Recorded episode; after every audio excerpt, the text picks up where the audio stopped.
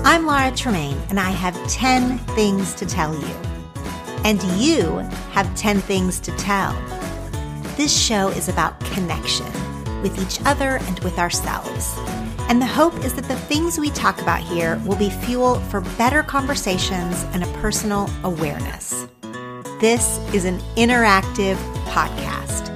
Each episode has a prompt and a topic that I want you to take to your journal, text to your best friend, or answer on social media using the hashtag ten things to tell you. This is a show about digging deeper and sharing our stuff. I'll go first. Welcome, friends, to this episode of the ten things to tell you podcast. I'm coming at you from week five of the coronavirus self-isolation, and I want to ask you a question. What if it's just not that deep? Now, this is clearly a counterintuitive question for me because I revel in making meaning out of everything. And I mean everything.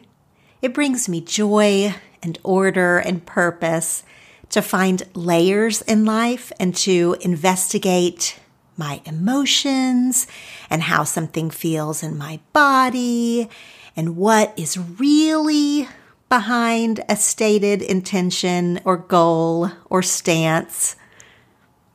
And yet, lately I feel like I have been inundated with a pressure to make meaning out of everything.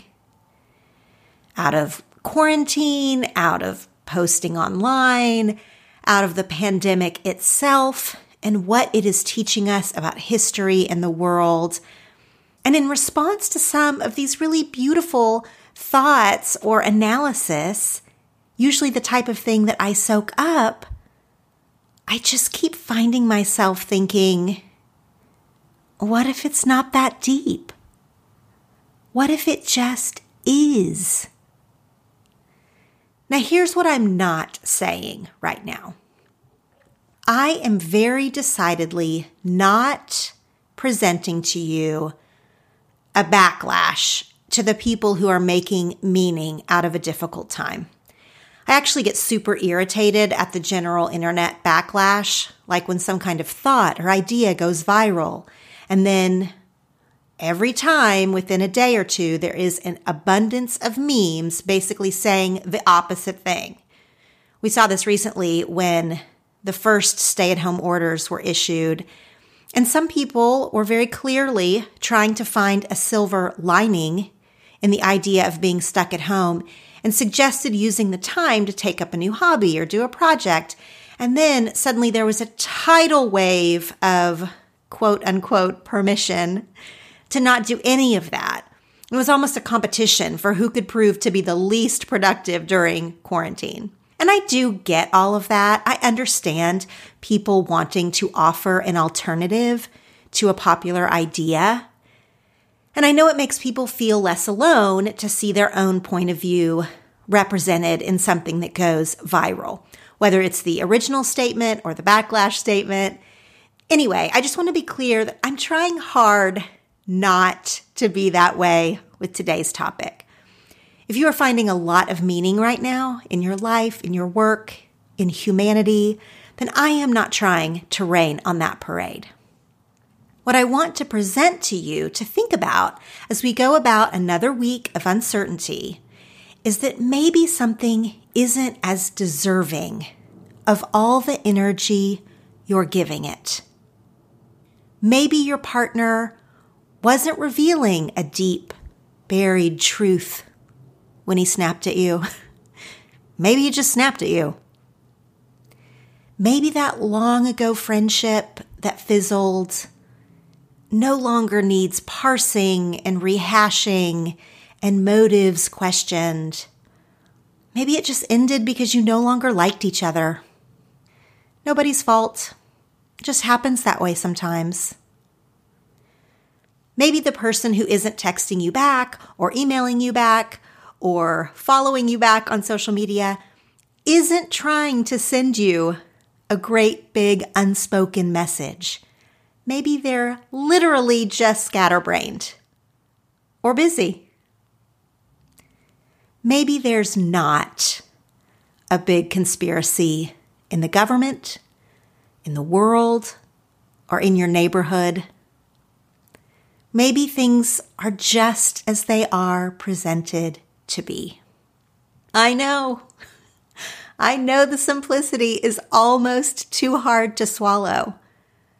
For those of us who are naturally skeptical or who find comfort in knowing that there's always a layer beneath the layer, maybe this week is the time to take a few moments with your journal or in your own prayer or meditation and think, what if I didn't think about this anymore?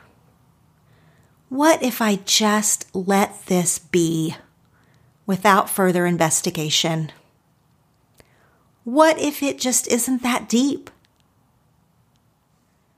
I'm going to tell you a story about this in my own life that offered freedom from emotional chains when I realized that something I long held dear was maybe shallow and not deep. This happened in therapy, where the biggest insights of my life have happened pretty much. And this was years ago, back when I hadn't been going to therapy for too long, less than a year, I think. But my therapist was already starting to know me really well, and we had dealt with some of the acute stuff that sent me to start therapy in the first place. And now we were starting to delve a little more into my past and my life story and that kind of thing to identify pain points and patterns. And I spent nearly a whole session telling my therapist about the biggest romantic heartbreak of my life. This is a story I have referenced frequently. This is a major milestone in my life because what happened subsequent to this breakup is that I moved to Los Angeles, and that decision changed the entire trajectory of my life. So you can imagine that I've built up a lot of mythology around this breakup. I have given it the deepest meaning possible. And so I tell my therapist the story, which I find to be complex and compelling. And she listens for dadgum nearly an hour. And at the very end of all of my talking, she looks at me calmly and says, "So you loved him more than he loved you?" And that was it. That was her takeaway. The miracles and the angst and the devastation of it all, to the objective professional, it all boiled down to one sentence. I loved him more than he loved me. Done. Got it. Moving on. And I honestly busted out laughing, which in itself was a surprise. I can be very serious in therapy, and especially when talking about things that are very emotional to me.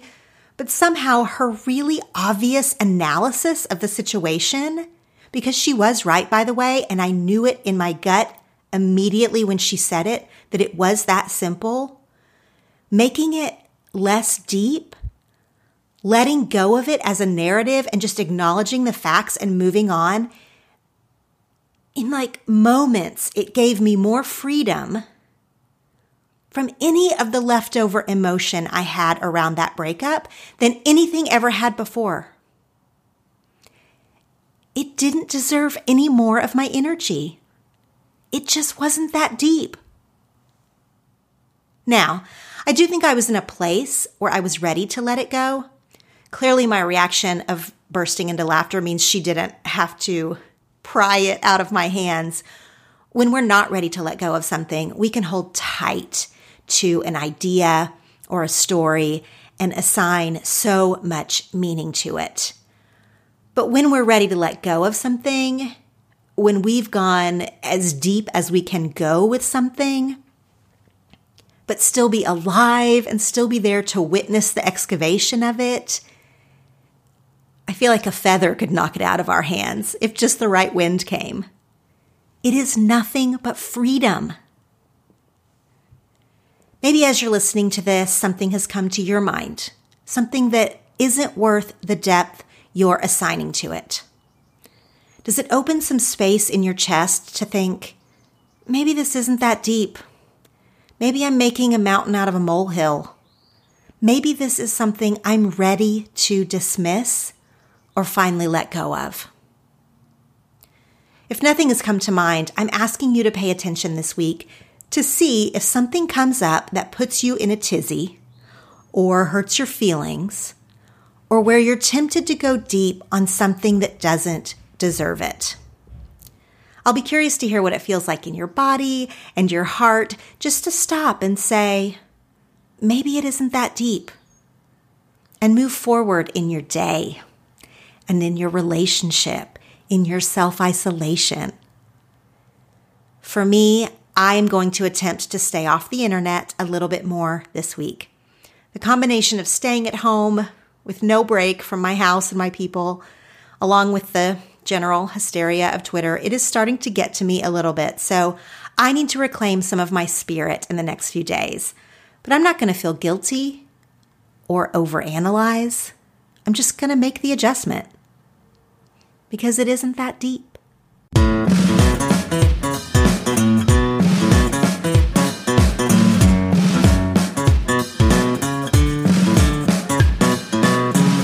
Tremaine, and you've just listened to the ten Things to Tell You podcast. You can find the show notes and subscribe to episode emails at ten things to tell you dot com slash podcast. And you can follow us on Facebook and Instagram at ten Things to Tell You. Remember, this is an interactive podcast. I have ten things to tell you, and you have ten things to tell. So take this topic to your journal or a friend, or post on social media using the hashtag ten things to tell you. These episodes are meant to bring connection with others and ourselves and spark better conversations. Thanks for listening. Now go share something.